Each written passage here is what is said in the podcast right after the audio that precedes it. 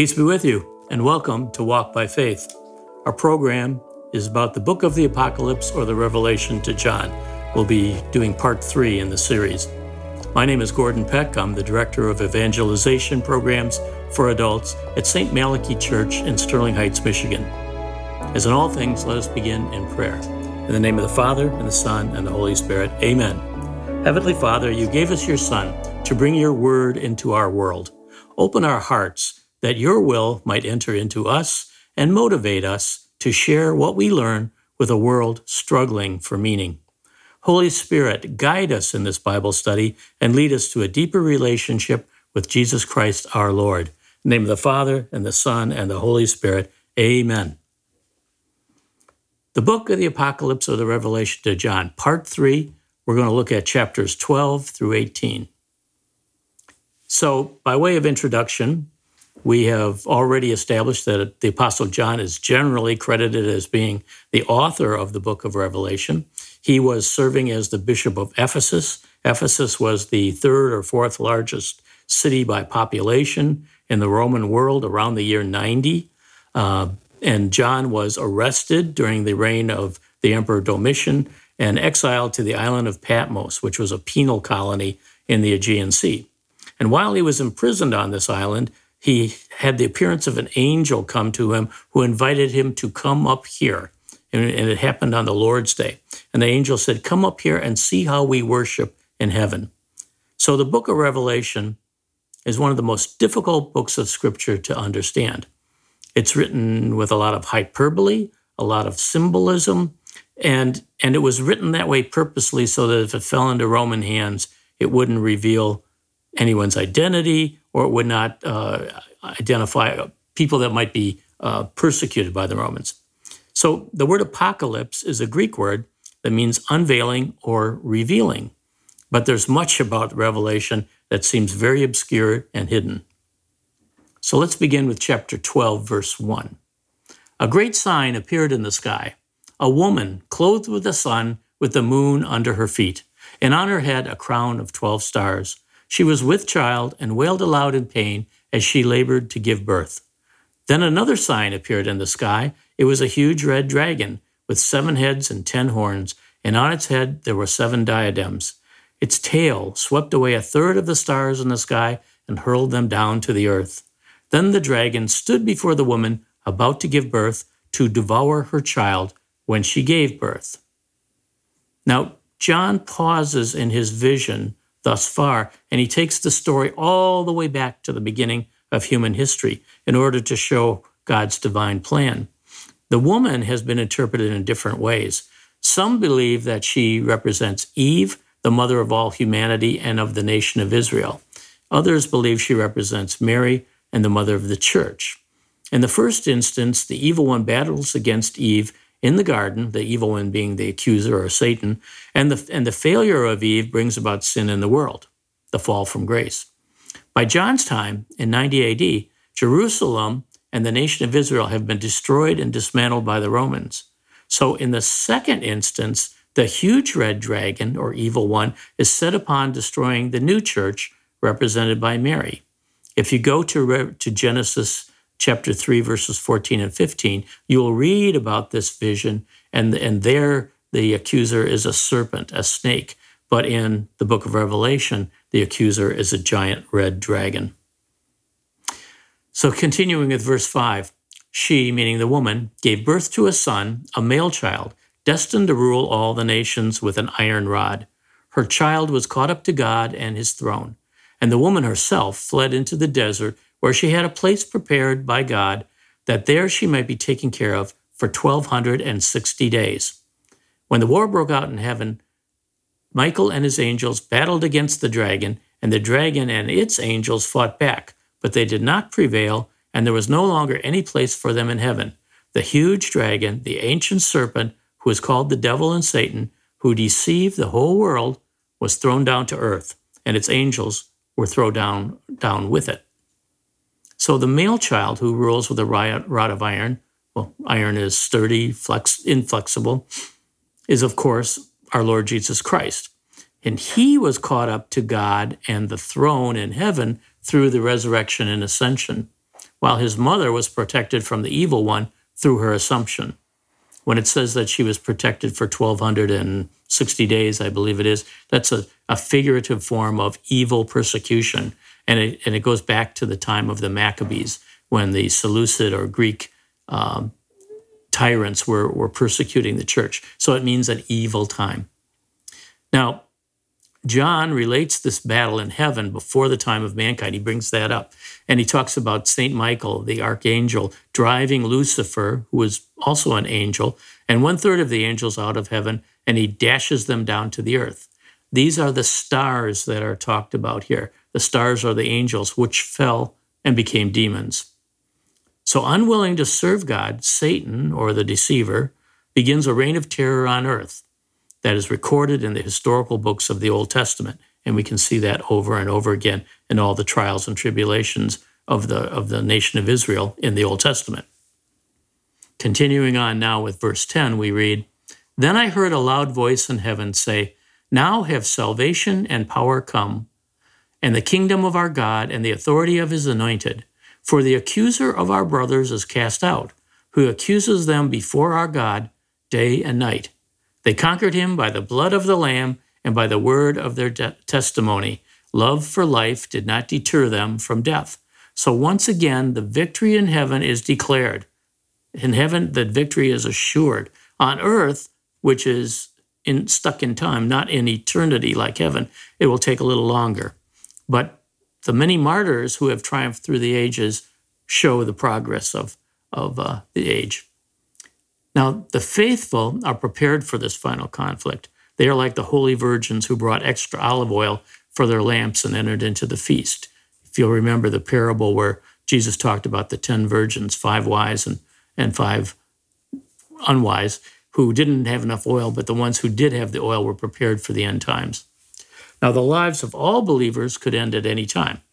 And death brought about by persecution is seen here as being the better way because apostasy, falling away from the faith, leads to eternal damnation.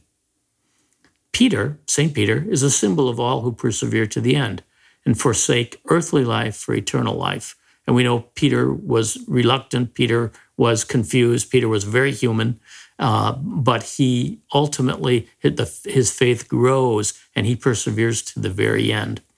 John, at the same time, is a symbol for all the faithful who are still on earth at the time when this was written around 90 AD. Uh, they are longing for salvation at the ends of their life, and John is a symbol of all those who seek that salvation. Continuing with verse 12, we read, Therefore rejoice, you heavens, and you who dwell in them, but woe to you, earth and sea, for the devil has come down to you in great fury, for he knows he has but a short time. When the dragon saw that it had been thrown down to the earth, it pursued the woman who had given birth to the male child. But the woman was given the two wings of the great eagle so that she could fly to her place in the desert, where far from the serpent she was taken care of for a year, two years, and a half year. So this is a this is a reference to the, the assumption of the Blessed uh, Mother. The serpent, however, spewed a torrent of water out of his mouth after the woman to sweep her away with the current. But the earth helped the woman and opened its mouth and swallowed the flood that the dragon spewed out of its mouth. And then the dragon became angry with the woman and went off to wage war against the rest of her offspring. And you recall Genesis uh, chapter 3, verse 15 Satan will wage war against the offspring of the woman. So here we have it again. And those who keep God's commandments and bear witness to Jesus. Satan took his position on the sand of the sea. So the war which broke out in heaven continues as the evil one pursues the woman and her offspring. And the martyrs are the ones who are in, actually overcome the devil. It seems like they're defeated, but they're not because their faith has saved them. The devil can kill the body, but cannot overcome the faithful soul. So the martyrs are caught up to the Lord in heaven. And the evil one has no firm standing. talks about him standing on shifting sands. And this contrasts uh, directly with Jesus' homily about building one's house with a firm foundation. Build a house on a foundation of rock, not on shifting sands. Revelation chapter 13, verse 1.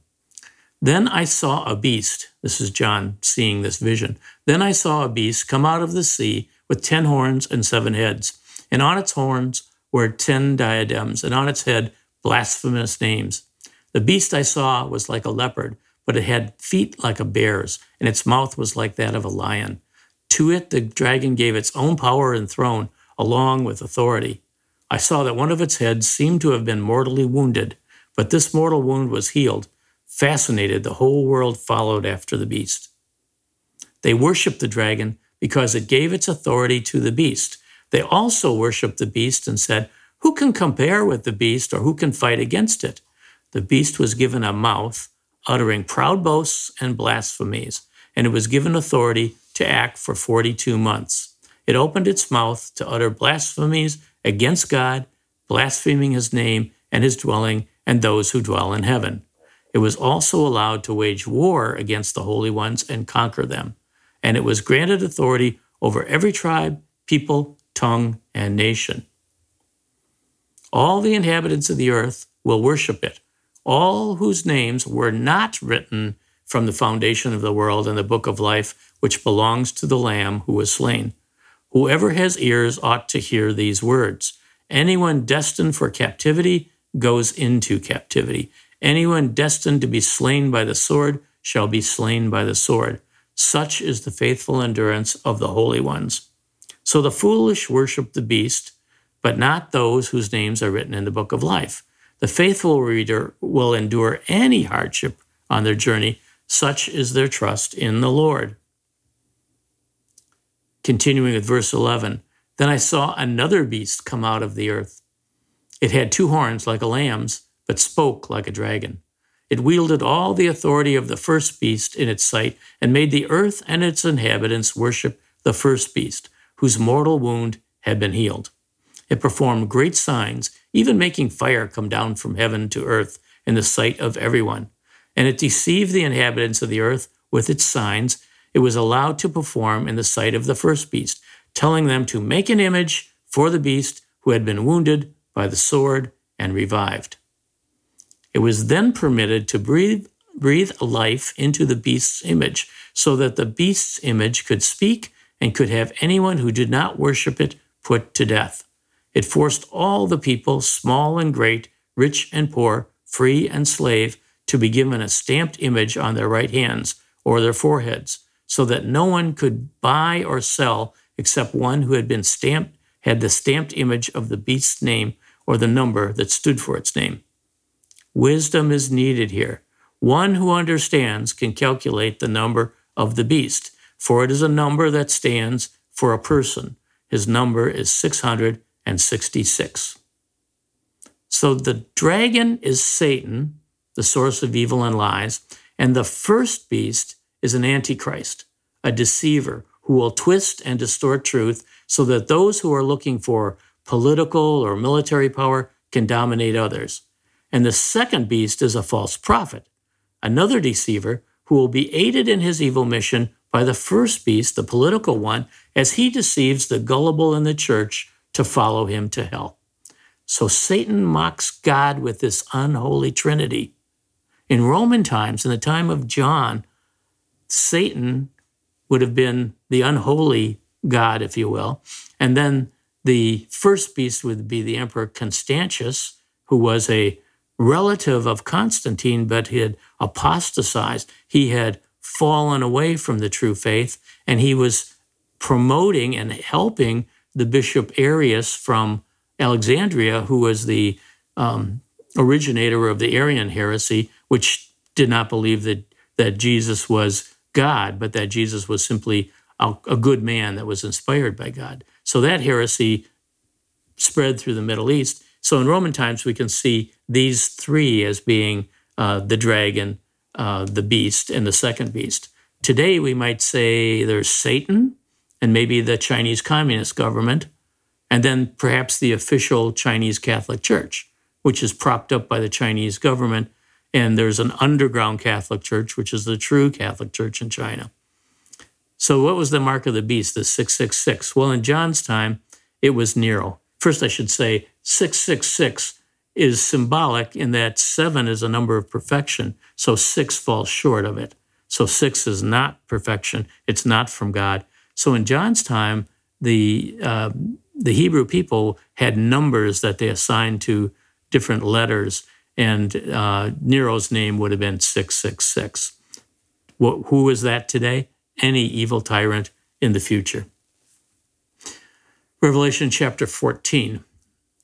Then I looked, and there was the Lamb standing on Mount Zion, and with him a 144,000 who had his name and his father's name written on their foreheads. I heard a sound from heaven like the sound of rushing water or a loud peal of thunder. And then I the sound I heard was like that of harpists playing their harps. They were singing what seemed to be a new hymn before the throne, before the four living creatures and the elders. No one could learn this hymn except the 144,000 who had been ransomed from the earth. These are they who are not defiled with women. They are virgins, and these are the ones who follow the Lamb wherever he goes. They have been ransomed as the first fruits of the human race for God and the Lamb. On their lips, no deceit has been found. They are unblemished. So, Mount Zion, along with the temple in Jerusalem, had been destroyed by 90 AD. That, that happened 20 years earlier in 70 AD. So, John's vision of Mount Zion is in heaven. And the Lamb's companions are those who have been sealed with the name of the Lord. This 144,000 is the 12 tribes and the 12 times 12 or the 12 times the 12 apostles times a thousand. It means many, many, many. So there are numerous martyrs from all ages. And then it says in there, they are not, they, these are they who were not defiled with women. They are virgins, and these are the ones who follow the Lamb wherever he goes. Virgin is a term for being faithful to the Lord and the covenant. The, the Lord has always had a marriage covenant with his people. So when it says virgins here, it, it means they are faithful to God. They have not broken that covenant. Revelation 14, uh, verse 6, the Lamb's companions. Then I saw another angel flying overhead, high overhead, with everlasting good news to announce to those who dwell on earth, to every nation, tribe, tongue, and people. He said in a loud voice, Fear God and give him glory, for his time has come to sit in judgment. Worship him who made heaven and earth and sea and springs of water. A second angel followed, saying, Fallen, fallen is Babylon the Great, that made all the nations drink the wine of her licentious passion. A third angel followed them and said in a loud voice, Anyone who worships the beast or its image or accepts its mark on forehead or hand will also drink the wine of God's fury, poured full strength into the cup of his wrath, and will be tormented in burning sulfur before the holy angels and before the Lamb. The smoke of the fire that torments them will rise forever and ever, and there will be no relief day or night for those who worship the beast or its image or accept the mark of its name. Here is what sustains the holy ones who keeps God's commandment and their faith in Jesus. I heard a voice from heaven say, Write this Blessed are the dead who die in the Lord from now on. Yes, said the Spirit, let them find rest from their labors, for their works accompany them. So this sounds cruel, it sounds very uh, ominous, but and it's certainly hyperbole. It's exaggerated speech because what it's what John's doing with this message, as it's read in all the different churches throughout Asia Minor, is that he's warning against apostasy. Apostasy, falling away from the faith, is the worst thing that can happen to somebody, not to be killed by uh, some pagan dictator. Continuing with verse 14 Then I looked, and there was a white cloud, and sitting on the cloud, one who looked like a son of man, with a gold crown on his head and a sharp sickle in his hand. Another angel came out of the temple crying out in a loud voice to the one sitting on the cloud Use your sickle and reap the harvest, for the time to reap has come, because the earth's harvest is fully ripe. So the one who is sitting on the cloud swung his sickle over the earth, and the earth was harvested. Then another angel came out of the temple in heaven, who also had a sharp sickle. Then another angel came from the altar, who was in charge of the fire and cried out in a loud voice to the one who had the sharp sickle Use your sharp sickle and cut the clusters from the earth's vines, for its grapes are ripe. So the angel swung his sickle over the earth and cut the earth's vintage. He threw it into the great winepress of God's fury. The winepress was trodden outside the city, and blood poured out of the winepress to the height of a horse's bridle for 200 miles. Then I saw in heaven another sign, great and awe inspiring seven angels with seven last plagues, for through them God's fury is accomplished. Then I saw something like a sea of glass, mingled with fire. On the sea of glass were standing those who had won the victory over the beast and its image and the number that signified its name. They were holding God's harps, and they sang the song of Moses, the servant of God, and the song of the Lamb. Great and wonderful are your works, Lord God Almighty. Just and true are your ways, O King of the nations. Who will not fear you, Lord, or glorify your name? For you alone are holy. All the nations will come and worship before you, for your righteous acts have been revealed. After this, I had another vision. The temple, that is the heavenly tent of testimony, opened, and the seven angels with the seven plagues came out of the temple. They were dressed in clean white linen with a gold sash around their chests. One of the four living creatures gave the seven angels seven gold bowls filled with the fury of God who lives forever and ever. And then the temple became so filled with the smoke from God's glory and might that no one could enter it until the seven plagues of the seven angels had been accomplished. So God is mercy and justice, and those who seek mercy through repentance and faith shall receive it.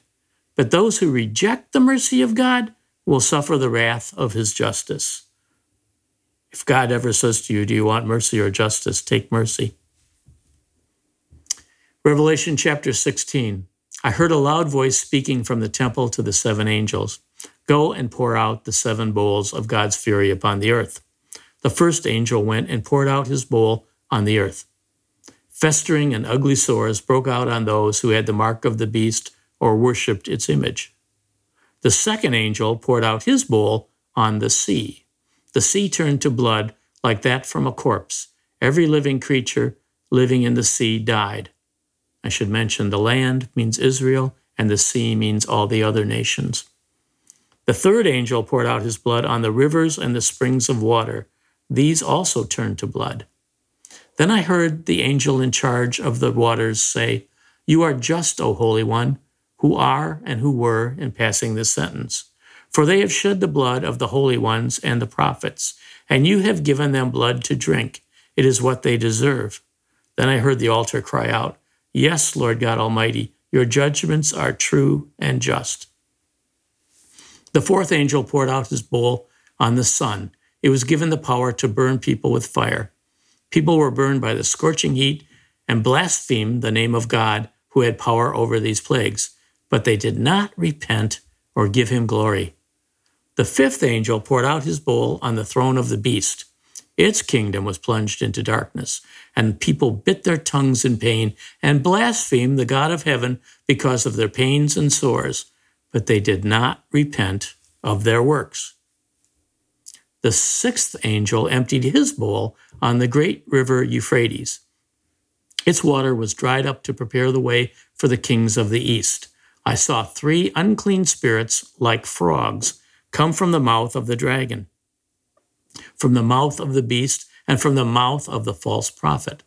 These were demonic spirits who performed signs. They went out to the kings of the whole world to assemble them for the battle on the great day of God the Almighty. Behold, I am coming like a thief. Blessed is the one who watches and keeps his clothes ready so that he may not go naked and the people see him exposed. They then assembled the kings in the place that is named Armageddon in Hebrew. So it mentions spirits like frogs. Well, frogs were one of the plagues of Egypt. They were creatures of the night. So they symbolize the coming of darkness, the coming of evil. These demonic uh, spirits are intent on deceiving people and arraying the demonic forces against the people of the world. So those who don't see, who don't repent, are, are targets for, for these forces. Unfortunately, there's too many that laugh and ignore these uh, warnings and continue in their sins in the book of Revelation and in the world today. And these coming battles that are described, they're not military contests. They're not huge armies against armies, but they're spiritual warfare. And we're in the midst of that right now. Revelation chapter 16, verse 17, the seven bowls. The seventh angel poured out his bowl into the air, and a loud voice came out of the temple from the throne saying, It is done. And then there were lightning flashes, rumblings, peals of thunder, and a great earthquake. It was such a violent earthquake that there has never been one like it since the human race began on earth. So the seventh is always more significant and it and always builds. It builds to a crescendo through these seven bowls. The seventh bowl is flung into the air where the demons are thought to be. So that kind of asks a question in the air, where the media is, where airwaves are, where broadcasting occurs now? Perhaps. Ephesians chapter 6 verse 12 says, "For our struggle is not with flesh and blood, but with the principalities, with the powers, with the world rulers of this present darkness, with the evil spirits in the heavens." So St. Paul tells us that this battle is a spiritual warfare and it's going on constantly. The battle is against political power, directed by satanic power in its efforts to subvert and misdirect the world away from her creator. Spiritual warfare against abortion, gender confusion, child abuse, discrimination, and other evils we see all around us. Revelation 16, verse 19. The great city was split into three parts, and the Gentile cities fell. But God remembered great Babylon giving it the cup filled with the wine of his fury and wrath. And every island fled and mountain disappeared. And large hailstones, like huge weights, came down from the sky on people, and they blasphemed God for the plague of hail because this plague was so severe. Then one of the seven angels who were holding the seven bowls came and said to me, Come here, I will show you the judgment on the great harlot who lives near the many waters. The kings of the earth have had their intercourse with her, and the inhabitants of the earth became drunk on the wine of her idolatry or her harlotry. Then he carried me away in spirit to a deserted place where I saw a woman seated on a scarlet beast that was covered with blasphemous names, with seven heads and ten horns. So God desires his people to be in covenant relationship with him. It's described throughout scriptures as a marriage covenant.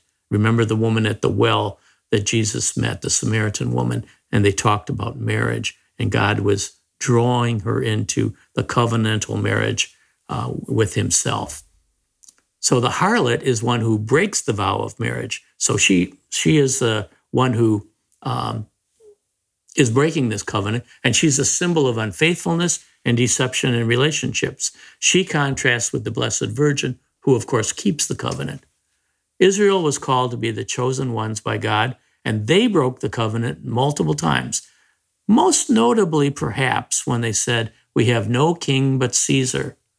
They broke the covenant eh, with Moses when they went across uh, the wilderness to the promised land. They broke the covenant when the Babylonians were coming down upon the city.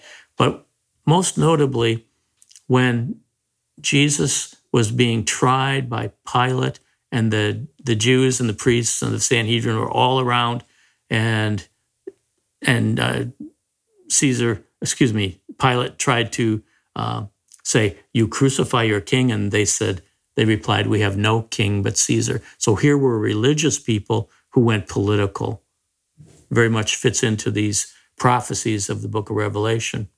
So the message of the book is a warning to the new church, this is in the first century, to not despise the gift of faith and become intimate with the harlot or any kind of deception that exists in the world.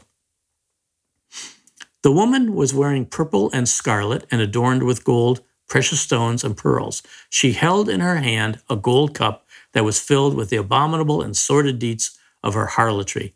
On her forehead was written a name, which is a mystery Babylon the Great, the mother of harlots and of the abominations of the earth. I saw that the woman was drunk on the blood of the holy ones and on the blood of the witnesses to Jesus. So the gold cup spoken of here is mocking the chalice of the Mass. Satan has never invented anything. He, he always imitates, he always tears down. He's never had an original or constructive thought. When I saw her, I was greatly amazed. The angel said to me, Why are you amazed? I will explain to you the mystery of the woman and of the beast that carries her, the beast with the seven heads and the ten horns. The beast you saw existed once, but now exists no longer. It will come up from the abyss and is headed for destruction. The inhabitants of the earth, whose names have not been written in the book of life from the foundation of the world, shall be amazed when they see the beast, because it existed once, but exists no longer, and yet it will come again. So the angel explains that the, the mystery of the harlot and the beast. The harlot can return at any time through repentance if she so chooses. The harlot is the fallen away people of the earth, but the Lord is merciful and they can always repent and return. The beast is described as existing once, then not existing, then coming again. So the beast parodies Christ in his salvific work of ministry, crucifixion, and resurrection. And the people of the earth who have not had their names written in the book of life, they'll be taken in by this deception. Their evil works will be present in all governments, in all walks of life, and even in the church. So the beast and the harlot. Here is a clue for one who has wisdom. The seven heads represent seven hills upon which the woman sits. They also represent seven kings. Five have already fallen, one still lives, and the last has not yet come. And when he comes, he must remain only a short while. The beast that existed once but exists no longer is an eighth king, but really belongs to the seven and is headed for destruction. So the harlot represents the people who are deceived, both in and outside of the church, by false prophets. And they will continue to chase after the beast through all ages. But the harlot still belongs to the Lord. The ten horns that you saw represent ten kings who have not yet been crowned. They will receive royal authority along with the beast for one hour. They are of one mind and will give their power and authority to the beast. They will fight with the Lamb, but the Lamb will conquer them, for he is the Lord of lords and the King of kings. And those with him are called chosen and faithful. So, not in a military battle, but in spiritual warfare, the Lamb will conquer those who scoff at and mock the word of the Lord. And then he said to me, The waters that you saw where the harlot lives represented large numbers of people, nations, and tongues. The ten horns that you saw and the beast will hate the harlot. They will leave her desolate and naked. They will eat her flesh and consume her with fire. For God has put it into their minds to carry out his purpose and to make them come to an agreement to give their kingdom to the beast until the words of God are accomplished. The woman whom you saw represents the great city that has sovereignty over the kings of the earth.